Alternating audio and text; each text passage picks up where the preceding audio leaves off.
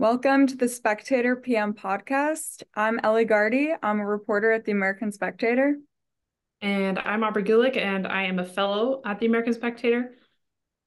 So, the Wall Street Journal had an interesting editorial yesterday on Taylor Swift.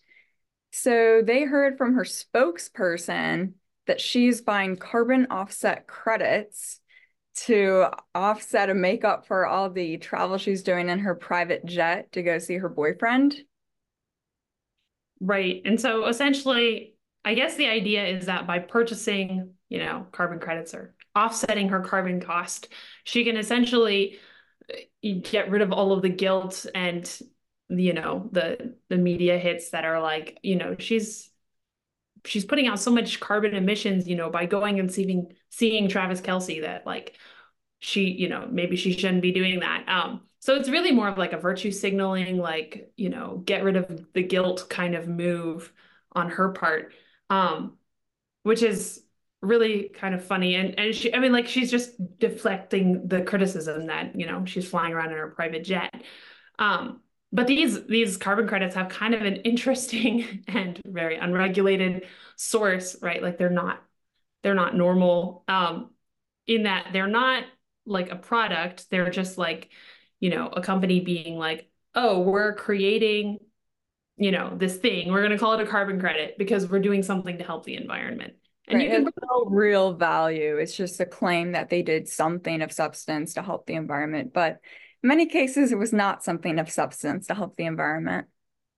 Right, right. Yeah. Like, so the Wall Street Journal points out, like, there's this logging company that um, essentially they decided not to do logging. They are preserving the trees. And because they're preserving the trees, they have these mythical, you know, carbon credits because, you know, they're not killing trees and the trees are helping the carbon. And so they're selling the carbon credits for more than they would make cutting down the trees. So essentially, they're getting paid to do like to literally not do their job. And yeah, like, like it's kind of ridiculous when you think about it. Like, okay, so you guys just get to sit down and get paid for doing nothing? Like, right. But there are worse examples. So the Wall Street Journal talks about the government of Guyana, which sold carbon offset credits for $750 million at least $750 million to not use rainforest it has, except for the fact that Guyana was never going to use that rainforest and it's completely uninhabited, completely unusable for agriculture. And they just like are able to make this money by saying, oh, we're preserving the rainforest, except it was always going to be preserved. So it's mm. just a scam, essentially, to claim that, you know, oh i'm i'm helping the environment. All these big businesses purchase these credits and claim oh this uh, pair of jeans you bought it's completely uh, carbon neutral. Of course they just bought a couple credits on the cheap to have a rainforest continue to exist that it was always going to exist. Right. And well and like in you know in that situation it's like the, the rainforest isn't even it's not uh, like appropriate for farmland. So yeah and so like any work that they would put into development of the rainforest is like they're they're totally not encouraged to do that because they are making money off of doing nothing. It's like that seems extremely counterproductive from just from like a social standpoint, right? Like so we're paying people not to do work, I guess now. I guess in this situation like where like a company's planting trees and then getting carbon credits for that, like that kind of makes sense but that's not the only way that they're making carbon credits. Uh, and there's an investigation last year by the Guardian. They found that the biggest uh, certifier of carbon credits, uh, ninety percent of its credits were pretty much fake, and they were like claiming it was preserving rainforests, but it was like not really doing anything. Right. It, it seems like a, a giant scheme to just make more money. And there are I mean, like there are these like third party auditors that aren't, I mean, completely unregulated and obviously not super effective at their jobs. Um, and I'm like, they're the idea is that they're certifying like, oh no, these people are actually doing something to save, you know, carbon emissions. But I think the real problem with the idea of a carbon credit is this idea that like there's a direct and in some ways they're right about this like there's a direct mathematical correlation between the amount of carbon you emit versus the amount of carbon that like you can remove from the atmosphere. And so, like, every time we emit carbon, we have to remove it from the atmosphere. And so that you have this idea that, like, is a direct mathematical correlation and that we can control that direct mathematical correlation.